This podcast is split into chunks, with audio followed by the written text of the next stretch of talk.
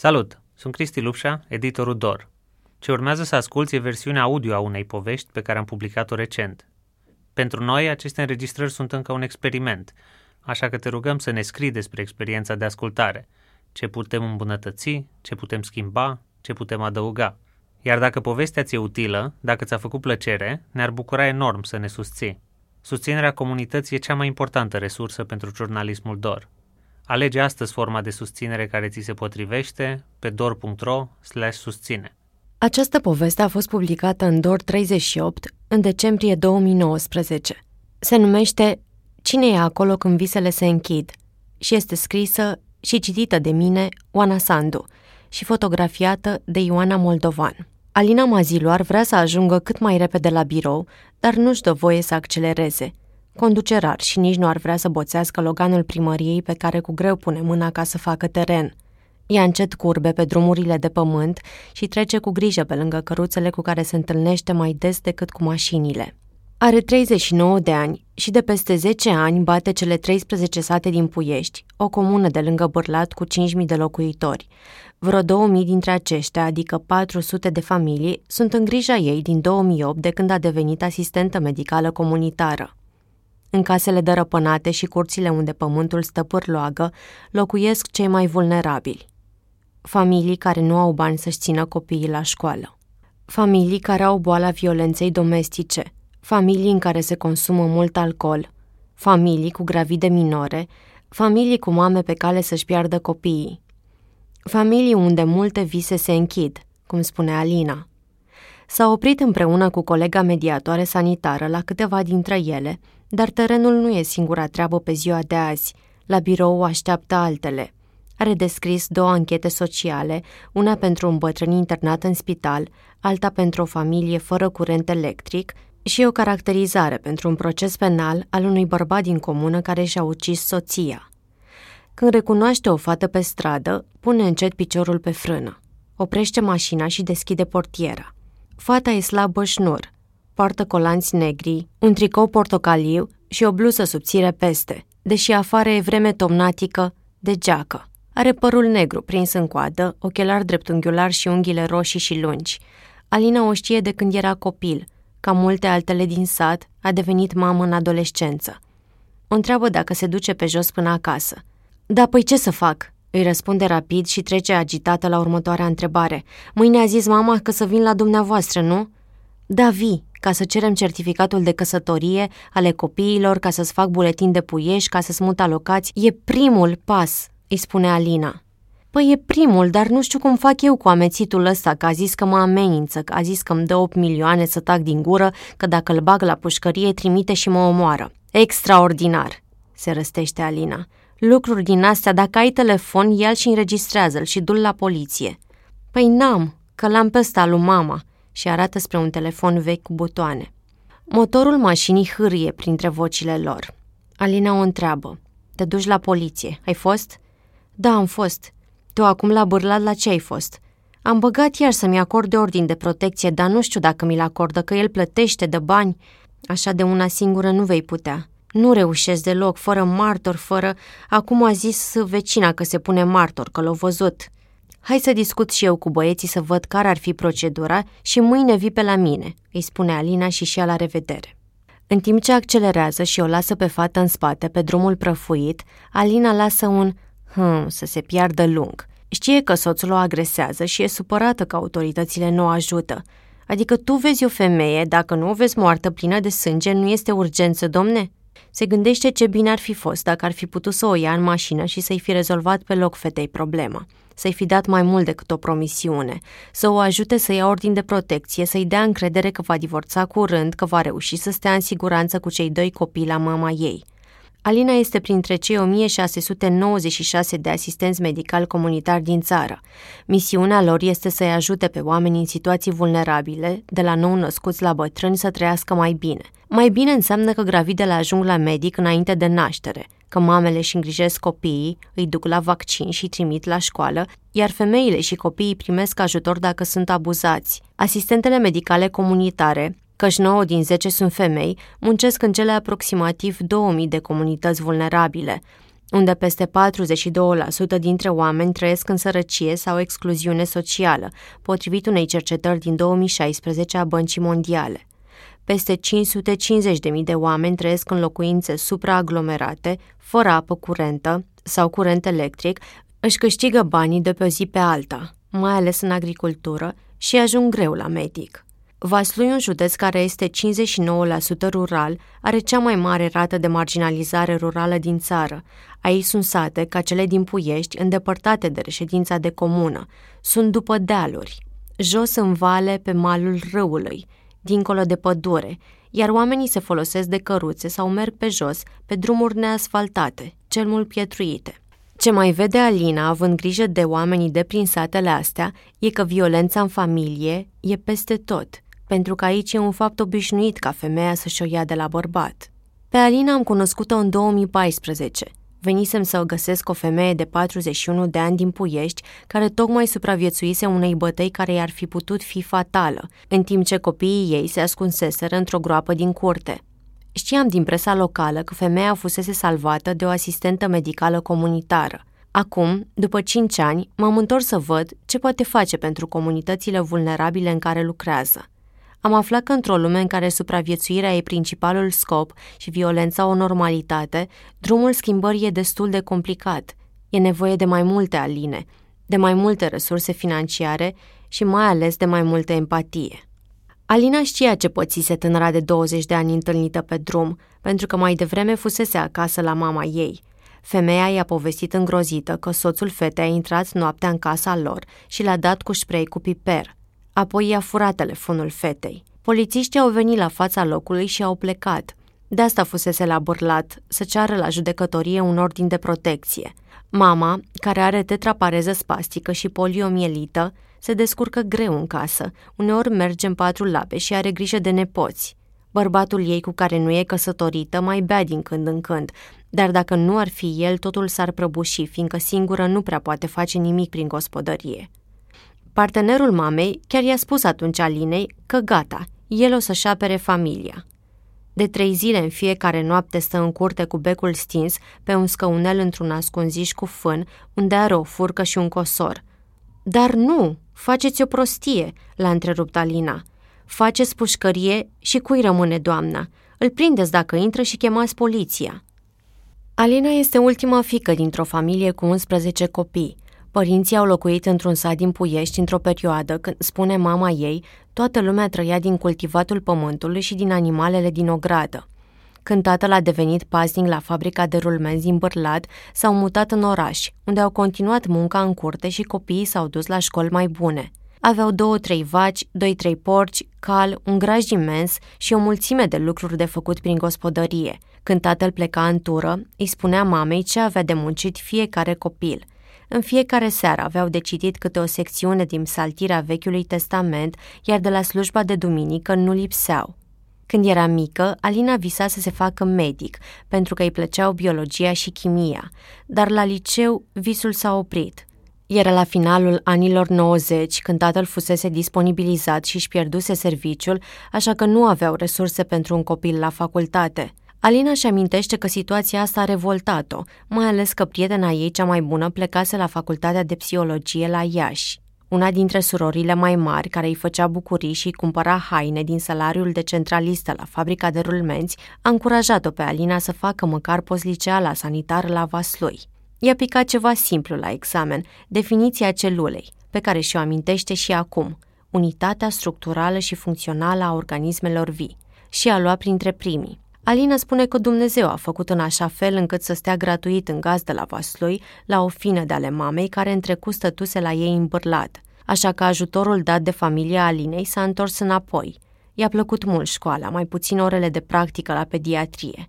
O durea sufletul de bebeluși abandonați și le judeca părinții fiindcă nu înțelegea cum pot face asta. Și ea și colegele ei îi luau mereu în brațe pe micuți, deși infirmierele le certau că îi învață cu luatul în brațe. Pe la mijlocul celor trei ani de postliceală, Alina s-a gândit să renunțe. Iubitul ei, pe care îl cunoscuse în vacanțele de vară din Puiești, unde locuiseră și părinții ei, îi spunea că la ce folos. El avea o afacere în sat, un bar alimentară care mergea bine și de care se putea ocupa împreună. La ce să se chinuiască cu școala? Femeia la care stătea în gazdă a sfătuit-o să nu renunțe pentru că nu se știe când îi va trebui. După ce a terminat școala, s-a mutat totuși la țară cu băiatul de care era îndrăgostită. Mama ei a plâns când a auzit vestea, fiindcă nu era sigură că decizia e una bună. S-au căsătorit și după o vreme Alina a născut un băiețel. Muncea de dimineața până seara. Se ocupa și de magazinul de peste drum de casă. Ba spăla o rufă, ba alăpta copilul, ba se ducea să vândă biscuiți. Un timp i s-a părut că atât poate cere de la viața la țară. Avea 25 de ani când s-a angajat ca asistentă în cabinetul medicului de familie. Era o doamnă doctor severă care nu permitea întârzierile, dar care a învățat o disciplină, când nu prea știa cu ce se mănâncă munca. A prins încredere în acel an când a și ajutat singură o femeie să nască. Într-o noapte, o gravidă în travaliu și o altă femeie din sat au intrat în cabinet. Doctorița nu era. Alina a chemat salvarea, dar cum femeia era la opta naștere, n-a durat mult și a născut. Cu emoții mari, a reușit să taie cordonul, să șteargă bebelușul și apoi să-l ia în brațe. Când copilul a început să plângă, i-au dat și ei lacrimile. Fetița de atunci are 14 ani și anul trecut a încercat să se sinucidă, după niște tensiuni în familie. Tocmai a abandonat școala. E acum în lista de vulnerabili a Alinei. Alina se duce săptămânal pe teren prin sate, nu are zile predestinate pentru vizite pentru că nu știe când poate ajunge. Mașina primăriei, pe care de obicei o conduce șoferul, nu e mereu disponibilă. E Loganul Breck, care miroase năucitor a motorină, pentru că transportă canistrele cu care primăria își alimentează utilajele. În alte dăți o folosesc pentru a transporta pacienți, ca atunci când l-au adus la spital pe bătrânul cu o plagă adâncă pe spate, după ce operația recentă de coloană i-a plesnit. Uneori mașina mai transportă și morți, oameni din comună care au decedat la spital și trebuie îngropați. Din când în când, Alina o mai cere viceprimarului, cum a făcut și în zilele în care am însoțit-o pe teren, fiindcă șoferul Loganului era ocupat să conducă microbuzul școlar.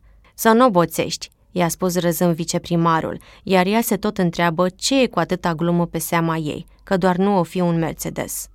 Alina o scoate din parcarea primăriei sub privirile evaluatoare ale bărbaților și în sate o parchează în fața școlilor sau magazinelor, ca să nu urce pe dealuri noroioase, unde adesea stau cocoțate casele din lut ale celor mai vulnerabili dintre săteni. În Puiești, 237 de familii iau ajutor social, 140 de lei pentru fiecare copil sau adult, pentru că altfel n-ar avea din ce să trăiască. Pentru că a oprit în fața școlii dintr-un sat, am făcut acolo un popas – una dintre învățătoare le-a rugat pe Alina și colega ei să intre să verifice dacă elevii au musafiri nepoftiți în păr.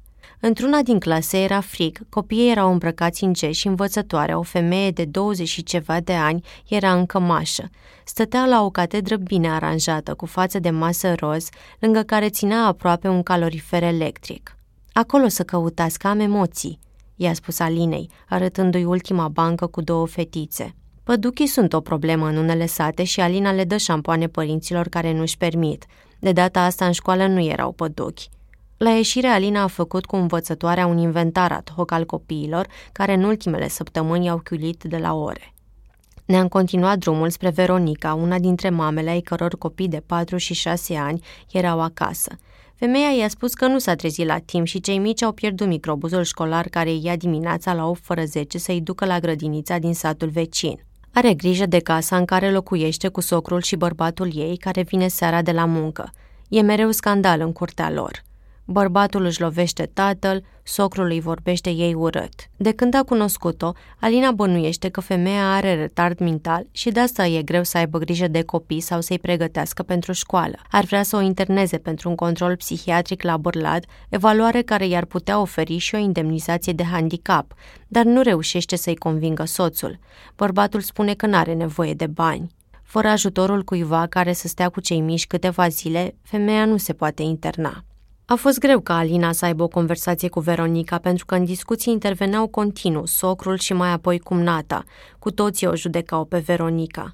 Că ei copii vorbesc urât, că bea prea multe cafele trei în unu, că stă la magazin, că umblă prin sat. Ea când râdea când era serioasă. Alina a pus capă discuțiilor și le-a spus Fata asta nu poate. Eu am văzut în cazuri. Nu o ajută nici creierul, nici organismul. Știți ceva? Haide să nu o mai judecăm atâta. Din 200 de lucruri rele chiar nu face unul bun?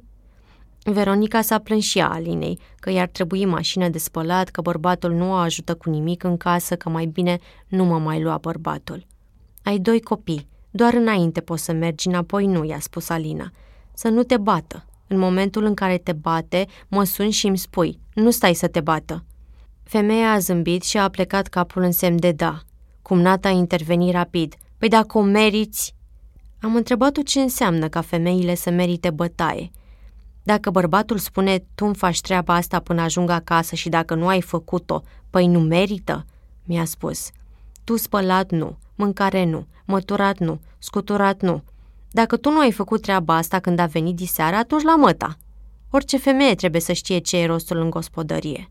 Alinei nu i-a plăcut deloc ce a auzit. A înfuriat-o pe moment și s-a întrebat dacă acea femeie, care e mamă, i-ar vorbi la fel fetei sale, așa cum îi vorbește Veronicăi. Mai știe și că o femeie poate să facă treabă de dimineață până seara, căci dacă bărbatul e pus pe scandal, îl va face oricum. Are multe familii în care probleme de sănătate mentală se împletesc cu sărăcia, alcoolul, violența domestică și neglijarea copiilor. Când a început asistența medicală comunitară, habar nu avea cine sunt oamenii de care va avea grijă.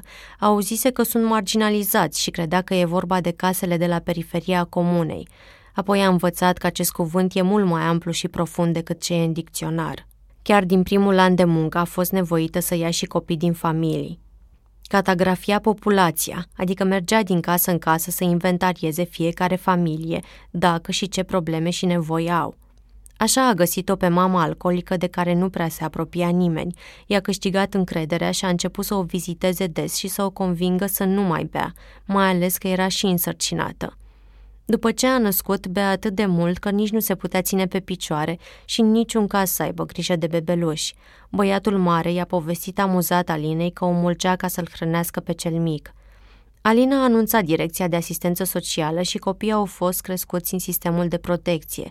Cel mare chiar a vizitat-o recent pe Alina să o întrebe cum și-ar putea regăsi fratele, iar ea l-a îndrumat spre un contact din Bărlat.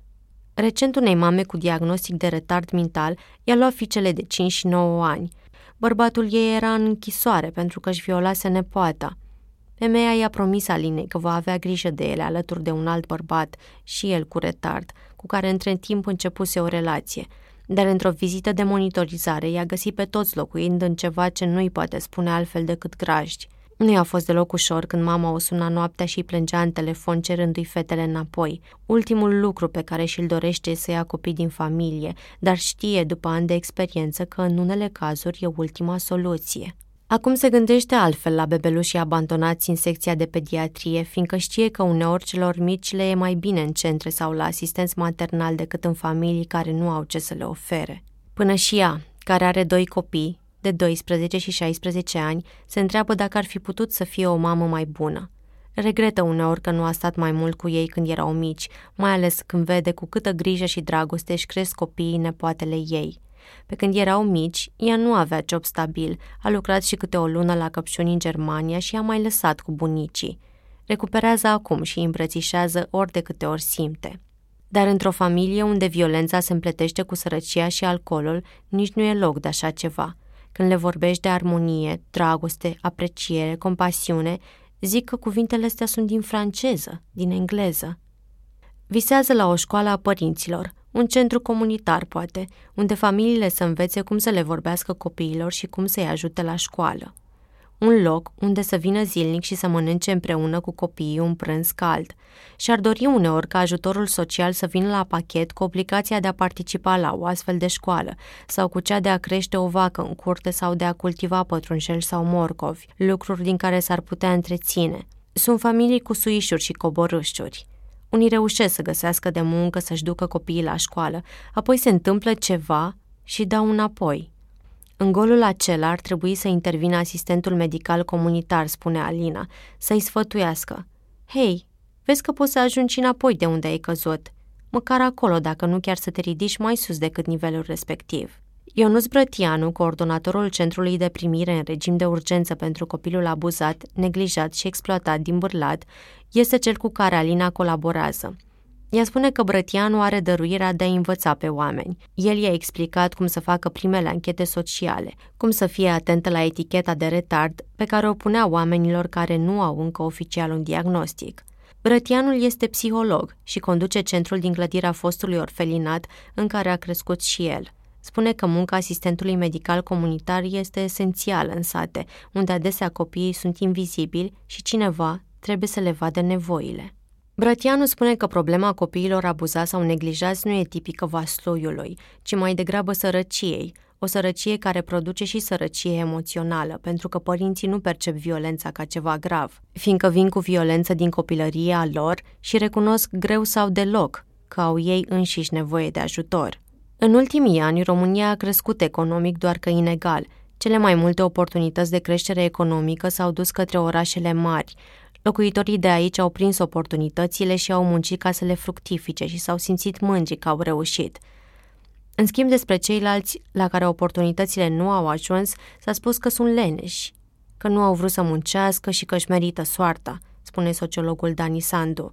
E și cazul județelor Vaslui sau Telorman, care au fost sărace mult timp, iar oamenii le pun ușor etichete negative, spunând că alcoolismul, violența sau chiar corupția sunt cauze ale sărăciei când de fapt sunt efecte. Când era copil, Alina nu a văzut partea săracă a puieștiului. Mama ei spune că toată lumea trăia din agricultură. Dar după Revoluție multe s-au schimbat. Unii și-au vândut pământurile, alții s-au lăsat de școală. Multora le-a fost greu să-și găsească de muncă, iar problemele grave care au apărut, de la boli, la dizabilități intelectuale, la alcoolism sau sarcini la minore, au fost tot mai greu de rezolvat în cătune la zeci de kilometri de spitalele din orașe. Nici înainte de Revoluție, sătenii nu ajungeau ușor la medic. Pe atunci existau însă în comunități moașe și asistente de ocrotire a copilului care ofereau îngrijiri medicale primare, vitale într-o perioadă din comunism când natalitatea era mare și din cauza interzicerii avorturilor. După anii 90, profesiile astea au dispărut, treptat. A apărut medicul de familie, care îngrijește însă doar persoanele asigurate, excepție fac copiii și gravidele – poate avea în lista de pacienți și oameni care nu sunt asigurați, majoritatea celor din Puiești, dar asta înseamnă voluntariat pentru un medic de familie. De aceea era nevoie de o politică publică de sănătate care să ajute familiile vulnerabile. Motiv pentru care Ministerul Sănătății a creat printr-un program pilot în 2002 profesia de asistent medical comunitar în mediul rural – Programul s-a transformat într-o lege și din 2008 primăriile pot angaja asistenți care sunt plătiți din bugetul Ministerului Sănătății. De 2 ani pot fi plătiți și direct de primării, dacă acestea au buget. Lidia Onofrei, coordonatoarea națională a activității de asistență medicală comunitară din Ministerul Sănătății, spune că primăriile și-ar dori să aibă asistenți mai mulți – are în prezent peste 800 de cereri de angajare cărora nu le poate da curs. Asta pentru că din septembrie 2016 guvernul nu a mai finanțat posturi de asistent medical comunitar de la bugetul de stat. Ultimele angajări, peste 60, au fost făcute printr-un program pe fonduri europene și prin câteva primării care au găsit bani în bugetele proprii. În județul Vaslui sunt 65 de asistenți care au grijă de familii vulnerabile din sate și orașe. Un asistent ar trebui să aibă în grijă 500 de persoane, dar adesea are grijă de 2000, cum face și Alina. E nevoie de mai mulți pe teren, dar și de mai multe resurse, fiindcă dacă primăriile nu oferă transport, deși sunt responsabile să o facă, e aproape imposibil să-și facă vizitele de teren în sate pe care nu le pot parcurge pe jos. Unii asistenți primesc transport sau decontarea benzinei, alții nu în funcție de cât de bine se înțeleg cu primarul sau cât de mult înțelege primarul rolul lor în comunitate. Ofelia Pais lucrează la Direcția de Sănătate Publică Vaslui și coordonează munca asistenților medicali comunitari încă de la început. Pais spune că trebuie să fi născut pentru meseria asta și de multe ori le zice femeilor cu care lucrează că dacă nu se regăsesc în munca lor, mai bine își caută în altă parte. E important să empatizeze cu beneficiarii chiar înaintea cunoștințelor profesionale, pentru că pe asta le dobândești dacă vrei, dar partea asta de empatie nu ai cum să o dobândești. Te naști sau nu te naști. Alina face cinste familiei de asistență medicală comunitară, adaugă Pais, iar asta se vede și din naveta zilnică pe care o face. Nu sunt chiar puțin kilometri. Sigur și-ar fi găsit un job la spital, poate unde ar fi fost și mai bine plătită și ar fi lucrat în alte condiții. Și totuși a ales să rămână alături de acea comunitate. Alina parcurge cei 30 de kilometri din Bărlat la Puiești într-o jumătate de oră, într-o navetă cu mașinile altor colegi din primărie. Stă într-un cartier liniștit, cu străzi cu nume de arbori, chiar în casa în care a copilărit. În curtea care acum zeci de ani era plină de animale, frații ei care locuiesc în Italia și-au ridicat case. Șapte dintre frații și surorile ei muncesc în Germania și Italia. Tatăl lor a murit acum patru ani, iar Alina locuiește cu mama, copiii și o nepoată adolescentă în casa părintească pe care ea și una dintre surori au renovat-o. Mai sunt Puffy, un metis de tecăl și pisicile Tommy și Negruț care are trei picioare. De când copiii au crescut, Alina doarme cu mama, fiindcă e atât de firavă de nici nu o găsește prin pat și e drag să o simtă aproape. Fica și nepoata au o cameră jos, iar băiatul una la mansardă. În zilele când vede prea multe lucruri grele pe teren, Alina se retrage sus unde e mult mai liniște. De cele mai multe ori nu are nevoie de o tranziție bine pregătită între muncă și acasă. Când ajunge, o întâmpină mama, care îi cunoaște toți beneficiarii și chiar o întreabă de la o zi la alta cum s-a rezolvat un caz sau ce mai face cu tare. Bucătăria lor e caldă. Lumina vine dintr-o fereastră mare încadrată de o perdea imprimată cu buchețele de lavandă. Lucrurile stau la locul lor, de la cân la borcănașele de mirodenii și toți ai casei se întâlnesc aici seara. Pe frigider are magnezi în excursiile copiilor. Fica e într-o trupă de dansuri și călătorește des.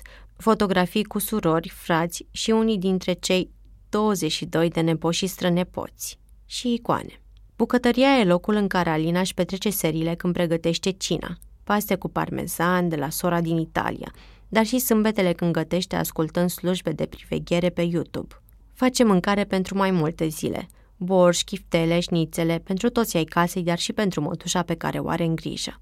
Seara mai citește din psaltirea pe care și-a luat-o de la mănăstirea Slătioara din Suceava chiar vara asta înainte să facă 39 de ani. Acum înțelege altfel psalmii lui David, pe care îi citea mai mult obligată când era mică.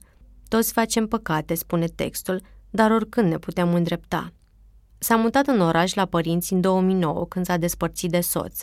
La început a fost o palmă pentru că ea a uitat o cutie de icre în torpedoul mașinii. Și a spus că nu acceptă așa ceva, fiindcă în familia în care a crescut nu exista violență, dar i-a fost rușine să le spună părinților. Soacra care știa de conflict a încurajat-o să nu renunțe la relație, că așa e viața, că așa se trăiește la țară, că așa sunt bărbații, că așa trebuie. Erau tensiuni, palme și îmbrânceli când el bea și puține zile în care ea nu plângea și pe care le marca în calendar. Simțea că invidia luase locul iubirii când primea reproșuri legate de muncă. Îți spune lumea să rumâna și eu sunt un prost, sau când soțul îi cerea socoteală că a cumpărat un set nou de pahare. Parte din munca ei a fost să se ducă la cursuri despre violență domestică, unde și-a dat seama că ce vedea pe teren semăna cu ce trăia și ea. Credeam că sunt doar eu singura, spune acum. Nu-mi imaginam că suntem atât de multe, că suportăm niște oameni și acceptăm așa iubirea lor. Uneori spune povestea relației din care a plecat femeilor abuzate din sate. În felul ăsta, ele înțeleg că și ea a trecut prin asta și se deschid mai ușor. De multe ori ajunge să le vorbească și femeii și bărbatului în același timp. Încearcă mai ales să prevină alte bătăi. Femeilor le spune că au două opțiuni, fie mai încearcă, fie pleacă. Le spune să aibă încredere în ele că pot reuși, să nu stea și să accepte umilințe pentru că dor cel mai tare. Bărbaților le spune în primul rând că legea s-a schimbat și acum pot fi scoși din casă dacă mai lovesc. Apoi că e păcat să dai în cineva mai mic când tu ești câtușa. Cum se mai îndrăgește femeia aia de tine? Cum se mai apropie de tine? Cu ce dragă îți mai pune o mâncare în farfurie? Cum mai îngrijește copiii? A doua zi după ce a aflat de incidentul cu spreiul cu piper, Alina s-a dus la postul de poliție să întrebe de ce fata nu a primit ordin chiar în noaptea aceea. Polițiștii de acolo i-au spus că nu ei fuseseră de serviciu în acea noapte și i-au mai zis că oricum femeia a mai renunțat la un ordin în trecut. Le înțelege frustrarea și sentimentul că ar fi muncit degeaba, căci uneori o simte și ea. Dar apoi îi vine al doilea gând, gândul că în meseria de asistent comunitar ca în oricare alta unde ajuți oameni vulnerabili, trebuie să ajuți necondiționat. Le-a spus polițiștilor și atunci și le spune ori de câte ori poate. Femeia asta poate să vină de o sută de ori să spună că a fost bătută. Trebuie să reacționezi ca și cum i s-a întâmplat prima dată. Și care e problema ta că s-a întors din nou la bărbatul ei? Problema ta e să reacționezi la fiecare caz la fel. Nu trebuie să analizezi tu. Stai că e vorba despre cea care s-a mai întors de două ori și mă face pe mine să scriu o sută de hârtii. De obicei, polițiștii îi răspund cam așa. A, Alina, tu cu ideile tale. Fata nu a reușit să obțină un ordin de la instanță pentru că i-a povestit Alinei s-a spus că nu poate proba dacă s-a întâmplat așa cum spune ea. La primărie a completat o cerere ca Alina să-i facă rost de copiile certificatelor de naștere ale copiilor. A decis să divorțeze și să locuiască la mama ei – nu sunt multe soluții la violență domestică când locuiești la țară. O scăpare e când femeia pleacă la muncă în străinătate. Dar și ăsta e motiv de conflict în cuplu, a observat Alina, fiindcă bărbații le reproșează că sigur ți-ai găsit tu acolo pe unul. Despărțirea de bărbat nu e ceva obișnuit, fiindcă tradiția spune că trebuie să ții casa și să rabzi. Și când alte lucruri sunt mai importante, ce muncești și ce pui pe masă, mentalitatea e ultimul lucru pe care îl schimbi. De asta Alina se simte cam legată de mâini și de picioare și că mai mult vorbește decât face ceva concret. Bătaia e doar violența vizibilă, dar știe că există și violență verbală și economică. Vede femei, mai ales între 40 și 60 de ani, mereu timorate, care cer permisiunea să-și cumpere un tampon sau un dulce pentru copii. Femeile sunt casnice în mare parte și nu-și câștigă banii, așa că opțiunea plecării în alt sat sau oraș e dificilă. Crede că o soluție ar fi tot educația, un curs unde să învățăm din liceu ce înseamnă să fii femeie și bărbat, ce este respectul într-o relație. Și apoi mai mulți asistenți comunitari care să fie acolo să vorbească și cu unii și cu alții, mai des decât apucă să facă ea. Până acolo însă important e să prevină o tragedie. S-a întâmplat într-o comună la câțiva zeci de kilometri departare de Puiești, chiar în săptămâna în care am mers pe teren cu Alina – un bărbat și-a înjunghiat mortal soția, care tocmai se întorsese de la muncă din Spania pentru o vacanță. Ziarul local a scris că bărbatul băuse și era gelos pentru că i-ar fi zărit o brățară nouă de aur. Femeile sunt maltratate de către soți, copiii de către tați pe fondul consumului de alcool, al violenței, abandonului emoțional. Mi-a spus subcomisarul Mihai Teacă, care conduce secția rurală numărul 8, din care face parte și postul de poliție din Puiești. Problema, spune Teacă, e că polițiștii nu găsesc probe ca să emită ordin provizoriu de protecție. Vecinii nu vorbesc și sunt femei care refuză ordinul de frică. Recunoaște că cele mai multe cazuri de violență care ajung la poliție sunt în familie, iar cifrele poliției pentru numărul de loviri și alte violențe în familie nu sunt mici și sunt doar cele raportate. În 2018, spre exemplu, au avut loc 1081 de loviri în Vaslui, din care 70% s-au întâmplat în mediul rural. Raportate la 100 de mii de locuitori, Cazurile sunt de patru ori mai mari decât în Călăraș, un alt județ cu comunități vulnerabile, și de două ori mai mari decât în Vâlcea, care are un număr similar de locuitori. Când l-am întrebat pe Teacă dacă au fost recent crime în familie în zona sa, mi-a spus că oricând e posibil. Stăm pe un butoi de pulbere. Familia cu gemeni e printre cele mai recente cazuri ale Alinei. Mama, o femeie micuță, a născut acum aproape un an într-o noapte când era singură acasă. Abia a apucat să-și trimită fetița de șase ani prin vecin să sune la salvare a una dintre cele mai ordonate curți în care am intrat, în care până și fiecare jucărie e pusă într-un loc special. Într-o cămăruță întunecată sunt înghesuite două divane și o sobă care duduie. Familia asta e printre puținele din comună care nu are curent electric. De câteva săptămâni, Alina încearcă împreună cu alți oameni din primărie să-i branșeze, dar e complicat, fiindcă nu au acte de proprietate pe casa care a fost a bunicului. Femeia ne-a spus mândră că s-a trezit la 5 dimineața ca să facă focul. Alina și colega ei s-au apropiat de bebelușii care stăteau rezemați de perne și Alina a văzut că cei mici au badiurile murtare. Simțind miros de acru, i-a spus mamei să le spele hainele. Apoi i-a dat niște biberoane și câteva hăinuțe din sacul cu donații pe care îl ține în sala de protocol a primăriei. Meseria de asistent medical comunitar trebuie făcută și cu fermitate, crede Alina. Sunt momente când trebuie să le spui oamenilor ce să facă, cum să se poarte cu copiii, cum să țină curtea curată, ce acte să aducă ca să obțină subvenție pentru lemne. Cu blândețe când ai de-a face cu copii, chiar dacă îi cauți de păduc sau le dai o îmbrățișare după ce îi duci în alt loc decât acasă. dar și cu răbdare pentru oameni, iar răbdarea asta o înveți mai greu. Alina a avut momente când un bărbat în casa căruia a fost pe teren a înjurat-o și a scos-o afară. Era beat și a doua zi a venit la primărie să-și ceară scuze.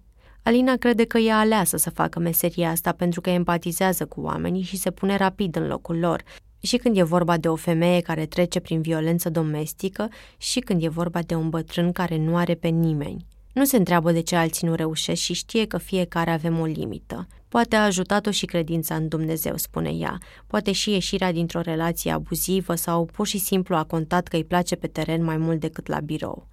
E o meserie care se face cu sufletul, spune ea. La cabinetul medical de familie s-ar fi plictisit, pentru că era multă scriptologie și n-ar fi apucat să vorbească așa des cu oamenii. Știe sigur că a făcut ceva bun când cei de care are grijă îi povestește ce li se întâmplă sau când îi spun simplu, Alina, nu doamna Alina și în niciun caz doamna de la primărie.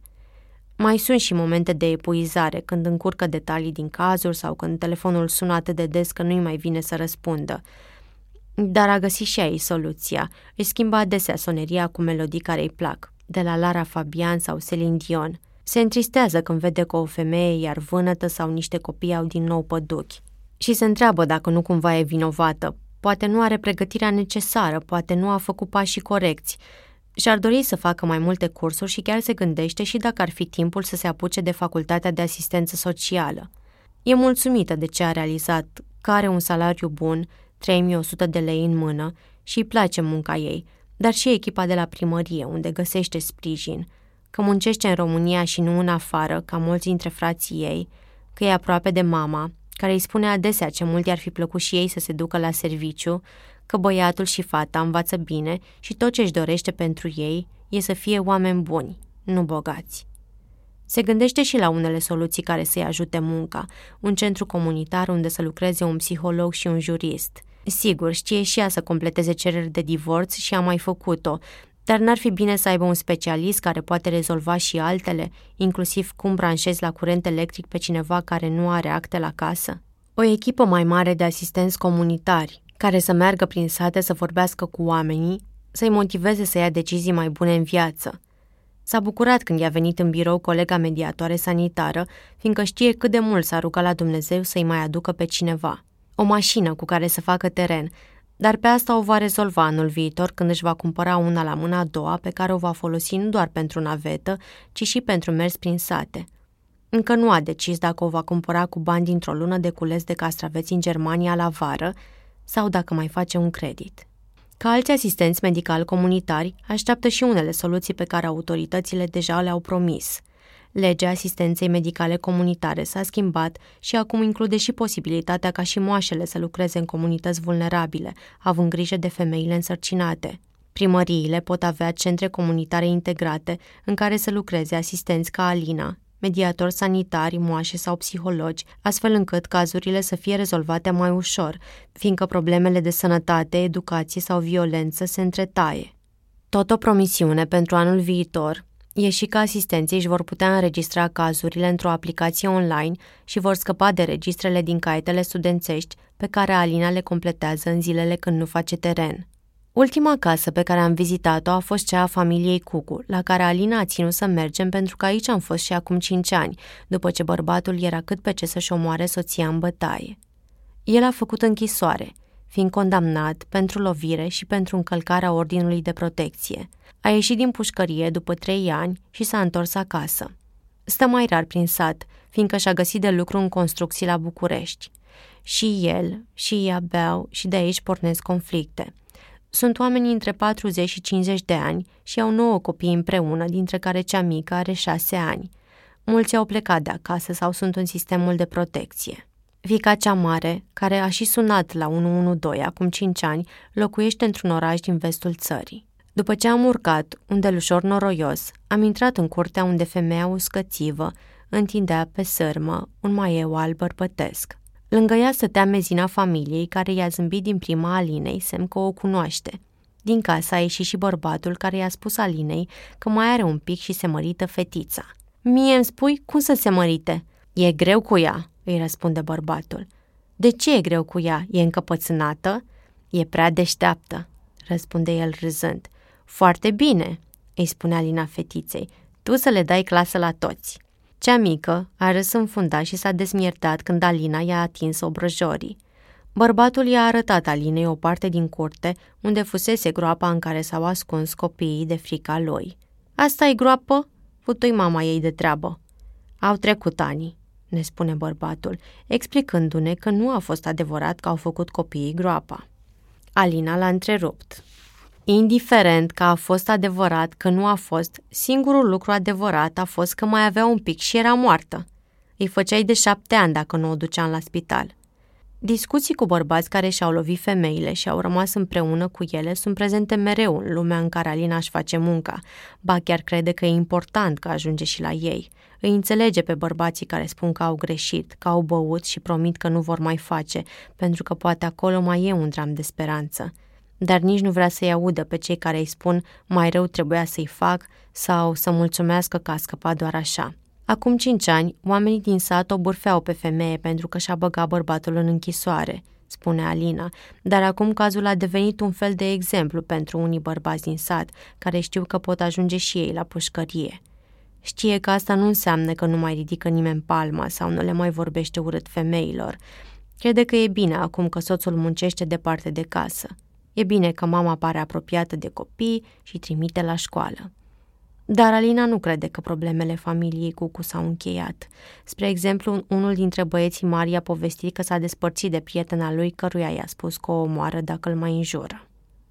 Nu mai zi așa, i-a spus Alina, și apoi l-a sfătuit să-și construiască și el o casă pe terenul gol din curte, că asta ar trebui să facă înainte de însurătoare. Are de gând să-i mai viziteze, să se asigure că cei mici se duc la școală, că femeia e cât de cât bine. Bine, v-am lăsat, le-a spus. Cea mică a strigat tare după ea până am coborât panta spre drum. Pa, Alina!